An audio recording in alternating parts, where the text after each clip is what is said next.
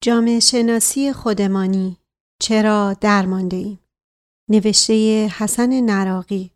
انتشارات اختران چاپ شانزدهم.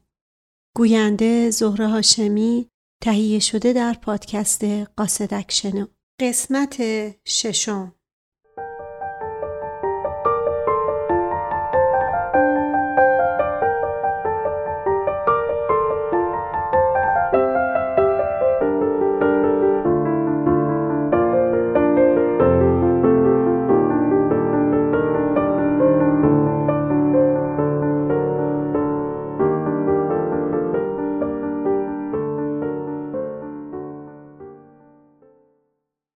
ملامتگر عیب دگرانیم همه.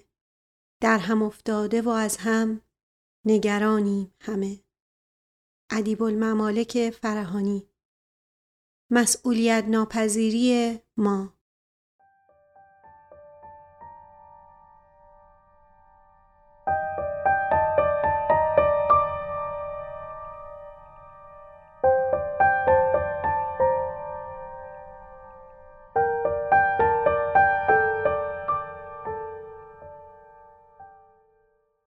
اکثریت ما ایرانی ها کمتر موقعی است که مسئولیتی را که به عهده داریم به جا آوریم و یا بهتر است بگویم مسئولیت کامل امری را بپذیریم. این مسئولیت می تواند مسئولیت انجام کاری باشد که به عهدهمان گذاشتند و یا مسئولیت و پاسخگویی در برابر کاری است که انجام داده ایم. البته اگر کار به عاقبت خیری نرسیده باشد. اگر رسیده باشد آن وقت برای پذیرفتن مسئولیت دیگران هم مشکلی نداریم. به هر دلیل و به جز از استثناهایی این وضع وجود دارد. به دنبال یافتن علل پیدایش این وضع نیستم بلکه بیشتر به دنبال تصویر کردن این روحیه هستم. همه جای دنیا و در همه دایره المعارف های رفتاری و اجتماعی ملت ها یک پدیده هست به نام تعهد و به منظور رسمیت بخشیدن به قبول همین تعهد بعد از مکتوب کردن آن و شرح نوع و شرایط تعهد اثری را همه معمولا در انتهای همین نوشته از خود به جای می‌گذارند به نام امضا که معمولا و تا آنجا که لاقل من دیدم عبارت است از اسم و مشخصات فامیلی متعهد به علاوه یک علامت ویژه‌ای که بازشناسی همین نام را ساده تر می کند. حالا ببینید همین امضا. همین امضایی که روزانه در این مملکت میلیاردها تومان پول با آن جابجا می شود و میلیون ها متر مربع زمین و املاک دست به دست می شود و حتی در دادگاه ها جانهایی با آن بخشیده و جانهایی ستانده می شود در کشور ما چه شکلی است؟ یک خط کج و کله بدون ذکر نام و فامیل و خدا می‌داند که اگر چند سال بگذرد چه کسی قادر به شناسایی صاحب امضا خواهد بود؟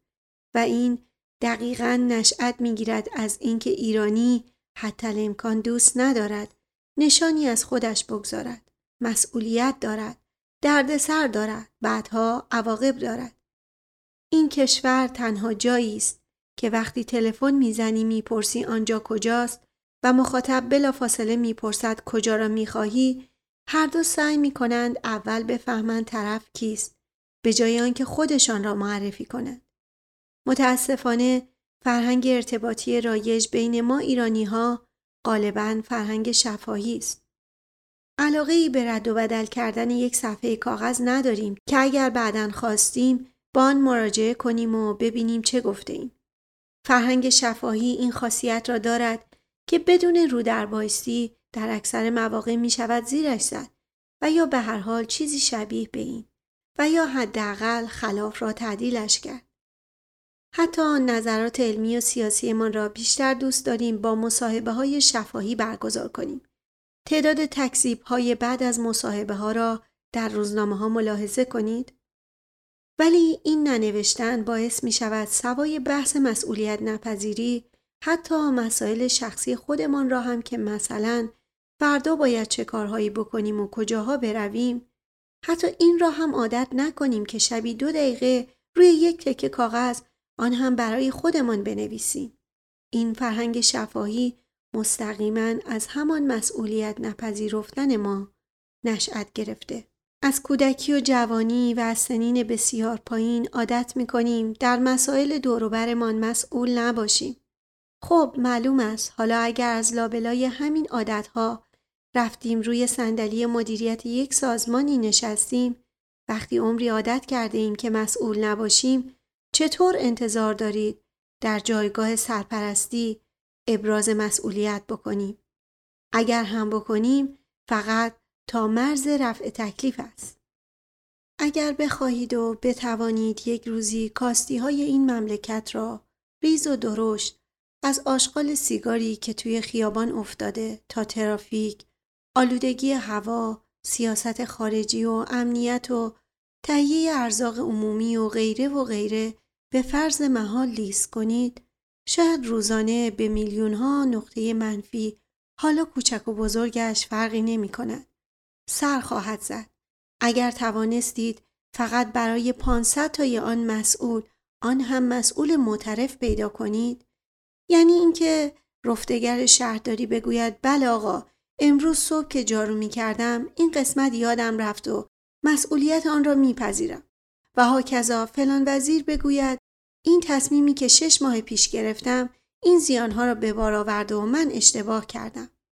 در صادقانه ترین حالتش یک بهانه یک عذر موجهی برای شما خواهند آورد و مسئله را به سادگی آب خوردن گردن این و آن خواهند انداخت. روزنامه ها را نگاه کنید. در طول تاریخ مدون معاصر این مملکت به قبل و بعد از انقلابش کاری ندارم. اصلا از این تقسیم بندی مطمئن هستم هیچ بهره‌ای برای گفتارم نخواهم بود. دقت کنید که یک دولت مرد پیدا شود که در پشت میز کارش و وقتی که هنوز سوار آهوی مراد است بیاید و بگوید من اشتباه کردم. وقتی از پست افتاد و یا در زندان اعتراف کرد آن دیگر اهمیت ندارد. آخر پس این همه اشتباه را در این مملکت چه کسی مرتکب می شود؟ پس شجاعت اخلاقی چی شد؟ چه بلایی سرمان آمده؟ چرا تمرین نکنیم که وقتی اشتباه کردیم شجاع باشیم لاقل اعتراف کنیم همه ما در زندگی شخصیمان هر روز که بگذرد به قول دوست نازنینی یکی دو برگ افسوس به افسوسنامه زندگیمان اضافه می کنیم. خب حداقل خاصیت اعتراف به این اشتباه ها جلوگیری از تکرار مکرر آنها در جامعه خواهد بود. چرا این را از دیگران دریغ می کنیم؟ خب اجتناب از اشتباه در کار که امکان ندارد. آن هم فعالیتی در زمانی طولانی. پس اگر پی به اشتباهی بردیم که از خودمان سرزده چه اشکالی دارد بیاییم اعلام کنیم؟ متاسفانه امروزه این مسئولیت نپذیرفتن از طرف کل جامعه به عنوان یک معیار پذیرفته شده و این خیلی دردناک است. طرف را نیم ساعت سر قرار به اصطلاح میکارید ولی وقتی اعتراض می کند ترافیک استثنایی را یادآورش می شوید و جالب است که او هم تمکین می کند. ولی وای به حال آن وقتی که بگویید شرمندم خوابم برد یا یادم رفت. یکی نیست بگوید آقا جان در نظر گرفتن ترافیک هم خودش قسمتی از برنامه ریزی است. ترافیک دیگر در این شهر شلوغ دلیل قانع کننده ای نیست. ببینید وقتی مسئولیت آنچه را به عهدهداری نپذیرفتی آن وقت طبیعی است که آن را باید جای دیگر جبران کنی و این مسئولیت را به جای خودت هم که شده از کس دیگری بخواهی توقعات را از دولتت و از حکومتت زیاد کنی. انتخاب سرفصل برای این مطالب اجتماعی خیلی سخت است. می‌بینید همه به هم مربوط می‌شوند و همه از هم متأثرند. داشتم می‌گفتم به همین دلیل است که من ایرانی همه چیز را از حکومت حاکم بر کشورم توقع دارم در حالی که همزمان احساس کوچکترین مسئولیت متقابلی نمی کنم. آشغال خانم را فقط از در خانه دور می کنم. قافل از آنکه اگر همسایه بالایی هم این کار را بکند که جلوی هر خانه مقداری آشغال جمع می شود. این است که در این مسئولیت ناپذیری وظایف متقابل هم لوس می شود. رئیس و کارمند، زیر دست و بالا دست، ارباب رجوع و کارمند، وکیل و موکل، همه روابط به هم می خورد و می شود همین که هست.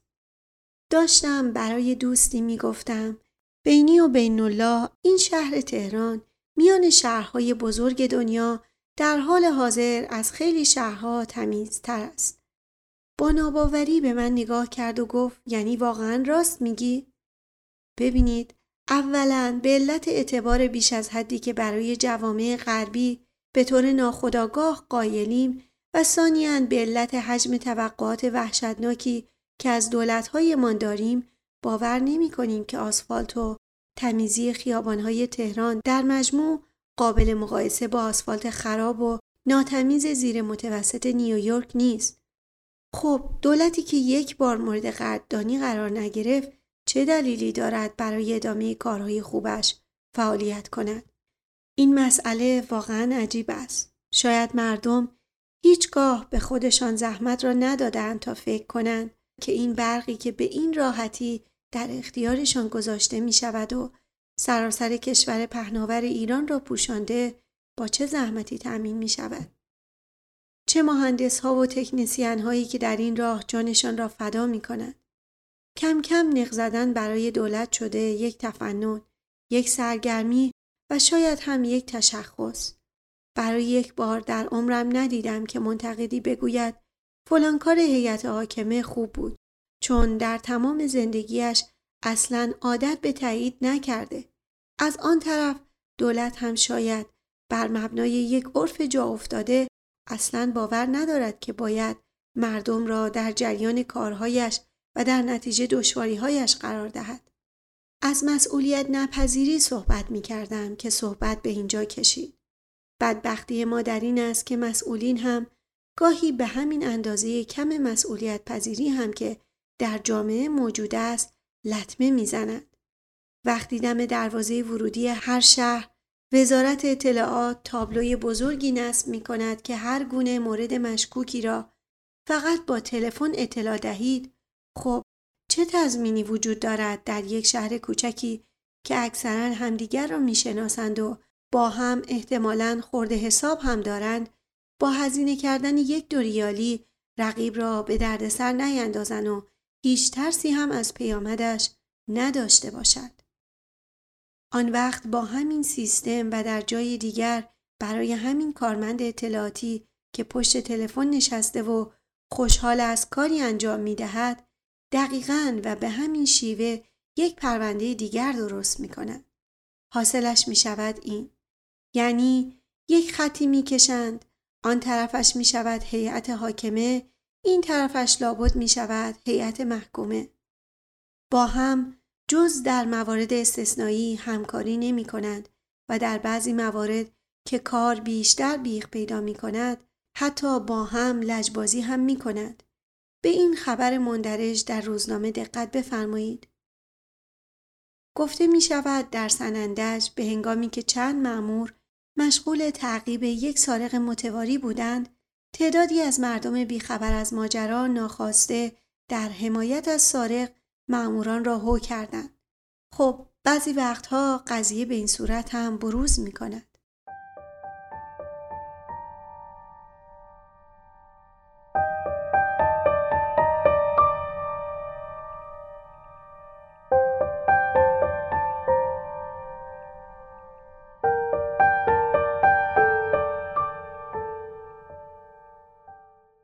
ز پیمان بگردند و از راستی همه کارشان کژی و کاستی.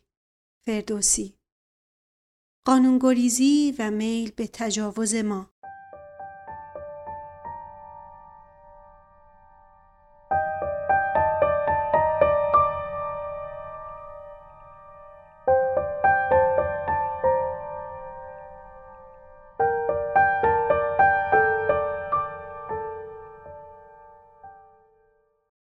کلی قانونگریزی باز هم تکرار می کنم. شما استثناعا از خودتان که استثنایی هستید بگذرید. اصلا من منظورم بیشتر غیر استثنایی ها هستند. از قانون تمکین نمی کنید. حالا چرا اینجور شده؟ آن مبحث جداگانه است و به این بحث مربوط نمی شود که چرا و چگونه قانونگریز شده ایم. حتی قوانینی را که مطمئن هستیم برای آسایش ما تنظیم کرده اند زیر پا می‌گذاریم. آلودگی هوا واقعا کشنده است. ماشین ها را دو سه روزی آن هم حتی المقدور اگر در خانه نگاه داریم مسئله حل می شود. اما محال است رعایت کنیم. تابستانی گرم است. کمبود آب به صورت جدی بحران آفرین شده است.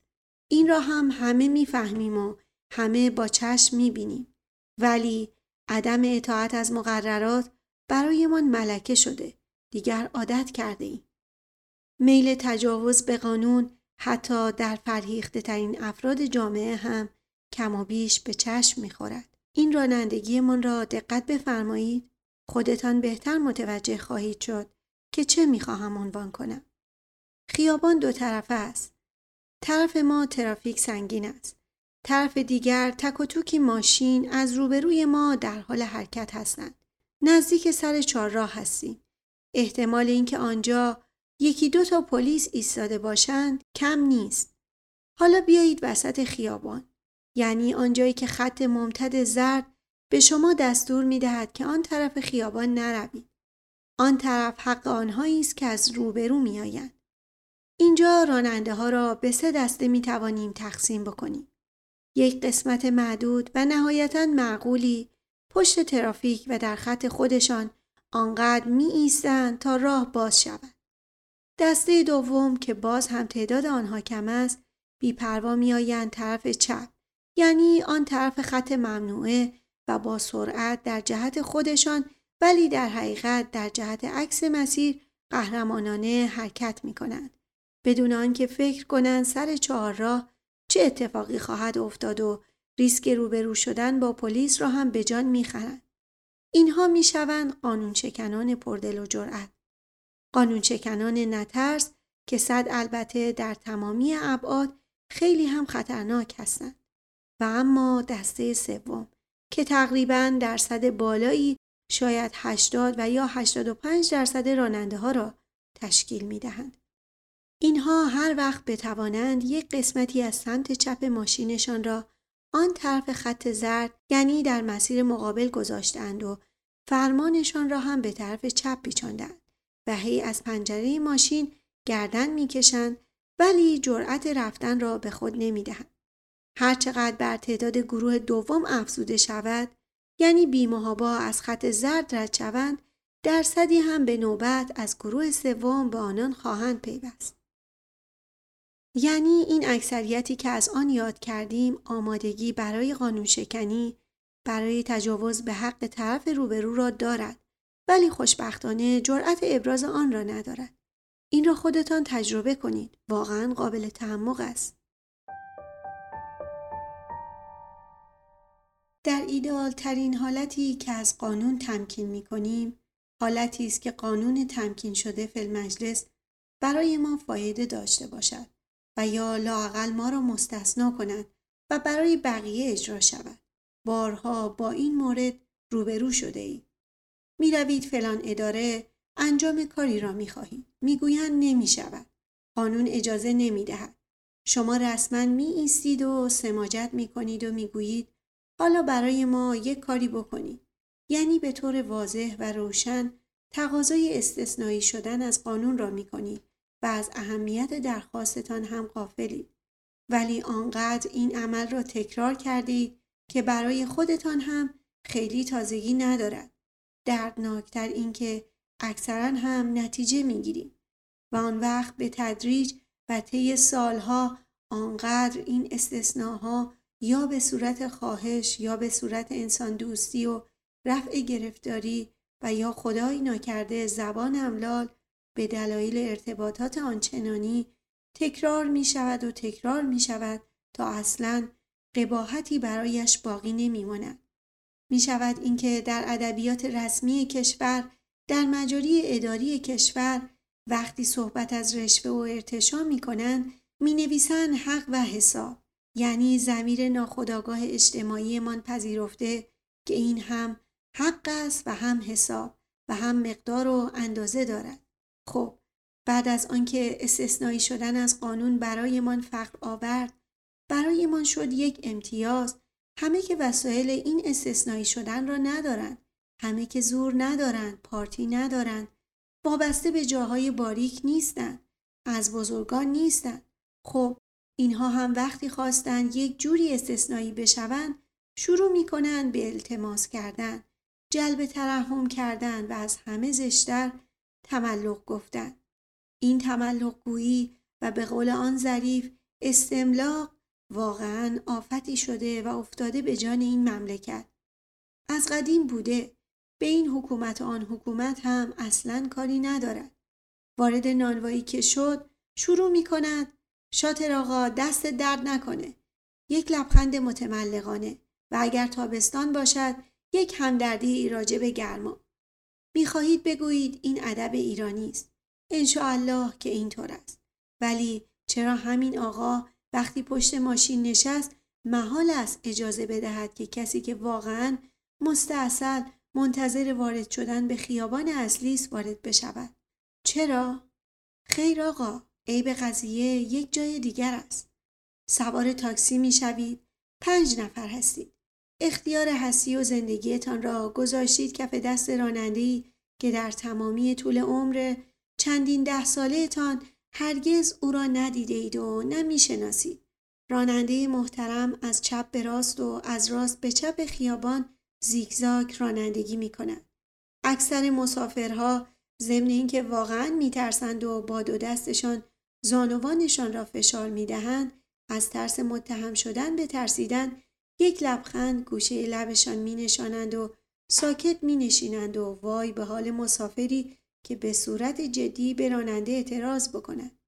اول و قبل از اینکه خود راننده از خودش دفاع بکند هر سه چهار نفر دیگر شروع می کند. بابا نگران نباش ای آقا عم دست خداست وانگهی مگه نمی بینی دست فرمونش حرف نداره آخر عزیزان من این آقا با این دست به فرمان خوب که حق ندارد با زندگی من بازی بکند. اصلا چرا نمی رود قهرمان اتومبیل رانی بشود؟ با من و زندگی من چه کار دارد؟ حالا فرض کنید همین راننده خوشدست به فرمان و یا به قول خودشان فرمون زد و گوشه ماشینش به یک اتومبیل دیگر گیر کرد. بدون برو برگرد تمامی مسافرها می‌شوند طرف آقا و به آن طرف کار فوش میدن یعنی به طرفداری از راننده‌ای که فعلا پشت رول یک کار فعلا پشت رول یک کاره است حتی اگر به صورت قطعی و روشن مقصر همین راننده خودمان باشد آن وقت بعد از اینکه جنجال ها خوابید همین راننده و همین مسافر فداکار رو از خود گذشته موقع پیاده شدن مسافر که شد به احتمال زیاد سر پنج تومان کم و زیاد با یکدیگر شروع می کنند به چانه زدن و درگیر شدن. چون نه آن کارشان ضابط من بود و و نه به صورت اولا این یکی. این تملق از راننده را دیگر به هیچ چیز نمی توانیم تعبیر کنیم جز عادت زشت و ناپسند مزمن و شکل گرفته. بعد خب معلوم است همین جماعت عادت به تملق کرده کارش بالاتر می رود. رئیس می شود، معاون وزیر می شود، مدیر کل می شود، وزیر می شود. آن وقت چه توقعی دارید که یک بار معجزه کند و از نظر فکری زیر و رو شود؟ یک نگاه به این ستون تبریکات روزنامه ها بیاندازید شرماور است. این همه تبریکات کلیشه‌ای که در اکثر آنها سر سوزنی از ظرافت و اعتقاد هم اثری یافت نمی شود و صرفا نوعی ادای دین است یا طمع شغل و یا یک بدبستان متداول وسط البته اکثر این تبریکات هم از جیب سازمان های وابسته و نهایتا از جیب ملت بزرگوار خرج می شود. آنهایی که از کیسه خودشان خرج تملق گفتن می کنند خیلی نیستند. ضمن اینکه منکر نمی شوم. تعدادی از این تبریک ها هم شخصی است و از روی اعتقاد باطنی ولی اینها چه درصدی از آن همه کاغذ باطله های بیپایه را تشکیل می دهند؟ چقدر؟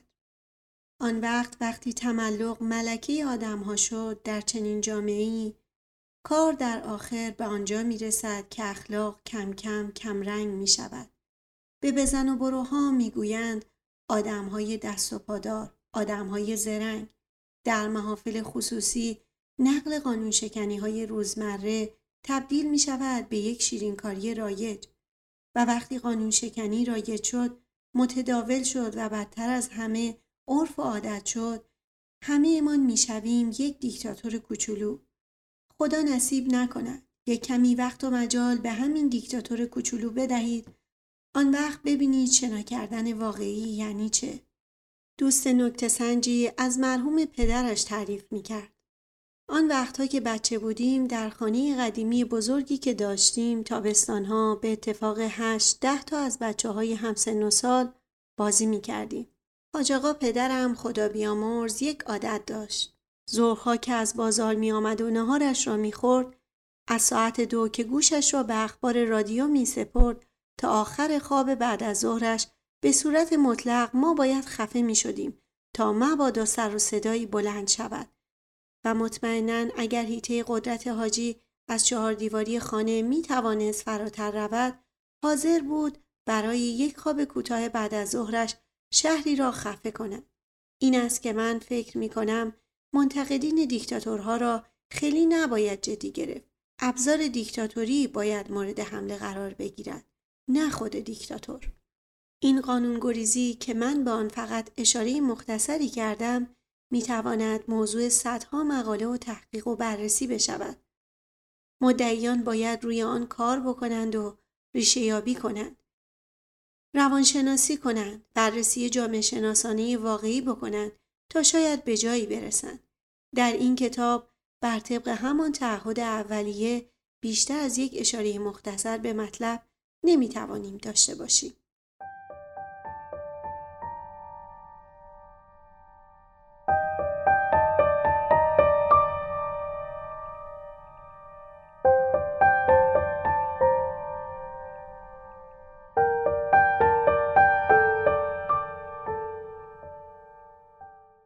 در این بازار اگر سودی است با درویش خرسند است. خدایا منعمم گردان به درویشی و خرسندی. توقع و نارضایی دائمی ما.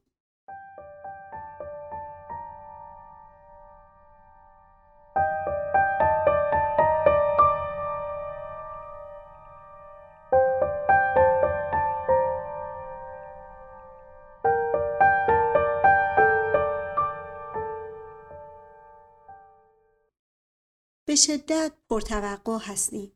از خانوادهمان، از دوستانمان، از دولتمان و خلاصه از همه و همه از جمله خودمان. به طور کلی طلبکار هستیم و طبیعی است چون این توقعاتمان به صورت دلخواه هرگز برآورده نمی شود نارضایتی پیامد قطعی آن می شود و این است که می بینیم با جامعه این سر و کار داریم که کمتر لبخند رضایت را حاضر است بر لبانش بنشاند. از خودمان هم توقع داریم و می‌خواهیم آدم برجسته در جامعه باشیم. همگان برایمان احترام قائل شوند.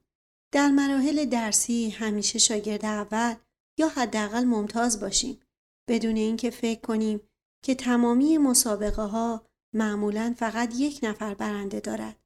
فقط یک نفر در کلاس شاگرد اول می شود. چرا فکر نکنیم به جای اینکه فقط شاگرد اول شویم سعی کنیم شاگرد خوبی باشیم به جای اینکه نفر اول مسابقه دو باشیم دونده درستکار و خوبی باشیم در این صورت هم میزان رضایتمان بالاتر خواهد رفت و هم خود نفس درس خواندن و یا ورزش کردن دیگر برایمان وسیله تنها قلمداد نمی شود. خودش می شود هدف و می توان از آن لذت برد. در زمینه های اجتماعی هم همینطور. هموطن ما مثلا برای گذراندن یک تعطیلات دو هفته‌ای یا برای ادامه تحصیل و یا یک مأموریت اداری به یک کشور غربی می رود. اگر دفعه اولش باشد که مسهور می شود. اگر سابقه ای داشته باشد فورا شروع به مقایسه هر پدیده ای که به چشمش بخورد با مشابه آن در ایران می کند. بدون آنکه در نظر بگیرد آن وقتی که بزرگان ما در کاخهای خود مشغول سرسره بازی بودند این نیویورکی ها و انگلیسی ها در عمق یکصد متری زمین مشغول کندن تونل و احداث قطارهای زیرزمینی بودند. آخر این چه توقعی است که دارید؟ این را برای اینکه یکم امیدوار باشید عرض می کنم نه برای رفع مسئولیت مسئولی به این آمارها دقت فرمایید. آنها را از مقاله مندرج در شماره 68 روزنامه حیات نو برایتان نقل کردم. می‌گوید در پایان دوره قاجاریه یعنی حدود 80 سال قبل در سراسر ایران پنج دبیرستان وجود داشت و 26 دبستان و این همه بنیه آموزشی کشور بود یعنی چیزی حدود صفر. و این روند شروع به افزایش می کند تا بعد از 20 سال درصد کسانی که قادر به خواندن و نوشتن باشند تا حد قابل قبولی بالا می آید. ولی هنوز کشور برای جذب افرادی که حداقل دارای تحصیلات ششم ابتدایی برای دستگاه های دولتی در حال رشد باشند دچار کمبود جدی می شود. در سال 1330 این کمبود تقریبا برطرف می شود ولی کمبود افرادی که دارای تحصیلات سیکل باشند به چشم می خورد و این همینطور بالا می رود و بالا می رود و به جایی می رسد که در سال 1368 تنها سی هزار نفر از دانشگاه های ایرانی فارغ تحصیل می شوند و پیش بینی می شود که در سال 1380 این رقم به 300 هزار نفر برسد. حالا این فارغ و تحصیل ها کار می خواهند. مسئله دارند. مازاد بر نیاز و بدون برنامه ریزی دقیق فارغ و تحصیل شدند آن مبحث دیگری است. ولی نفس رشد فکری، تخصصی، اجتماعی آن را که نمی‌توان نادیده گرفت.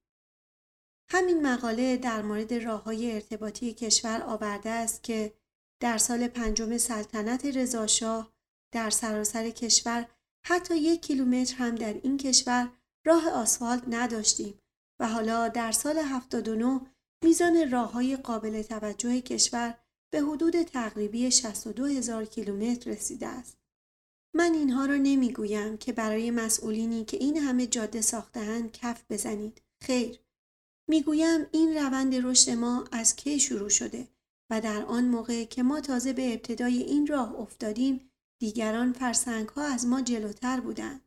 می‌گویم اینقدر از بخت بد و سیاه خود ننالید. وضعتان با این مقدار کاری که در روز انجام می دهید قبلا گفتم به مراتب بهتر از آن است که باید باشد. بگذریم. در زمینه توقع از دوستانمان و آشنایانمان نیز مشکل داریم. تقریبا قریب به اتفاقمان عقیده داریم که از هیچ گونه فداکاری و گذشتی در حق اطرافیانمان و آشنایانمان کوتاهی نمی کنیم. ولی در مقابل پاداش مناسبی از آنان نمی‌گیریم. اول باید توجه کنیم که اگر واقعا همه ما در این حد فداکاری می کردیم که دیگر مدعیان آن طرفی وجود نداشتند.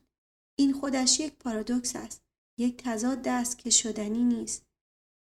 یعنی خودمان در این حد فداکاری که ادعا می کنیم نیستیم. وانگهی چرا من نباید بپذیرم دوستی که مثلا برای استفاده از طبیعت و یا سفر رفتن با من هماهنگی و همخانی دارد درصد کمی هم اگر کارم گیر کند از وقتش، از پولش، از تخصصش به هر حال مایه می‌گذارد. از وجود و معاشرت همدیگر هم متقابلا لذت می‌بریم. ولی اینکه دیگر دلیل نشد که من توقع داشته باشم مثلا از محل پسندازش قرض مرا هم بدهد. اگر عادت کنیم توقعاتمان را در حدی معقول نگاه داریم آیا رنجش هایمان را کاهش و رضایتمندی هایمان را در زندگی افزایش نخواهیم داد؟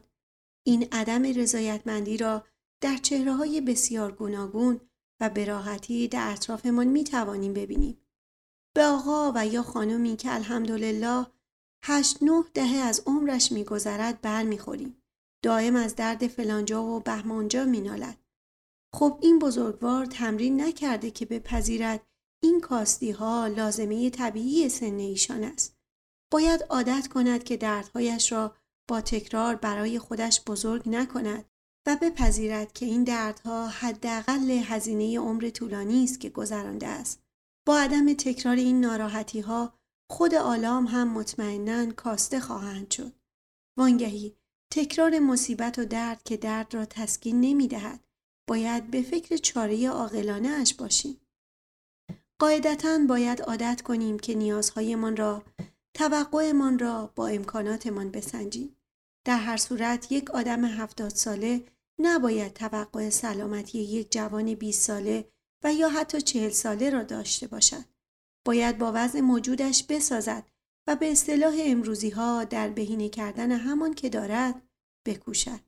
باید درک کنیم با این روحیاتی که برای خود و هموطنان برشمردم اگر مملکت تا اینجا هم آمده واقعا اعجاز و امداد غیبی بوده و باور کنیم بچه هایی که دو نسل فقط دو یا حد اکثر سه نسل قبلشان هم دوره های همان بزرگان سرسر سوار بودند حالا با کامپیوتر بازی می‌کنند آن هم تکرار می‌کنم فقط با 33 دقیقه کار روزانه پدرشان این معجزه نیست؟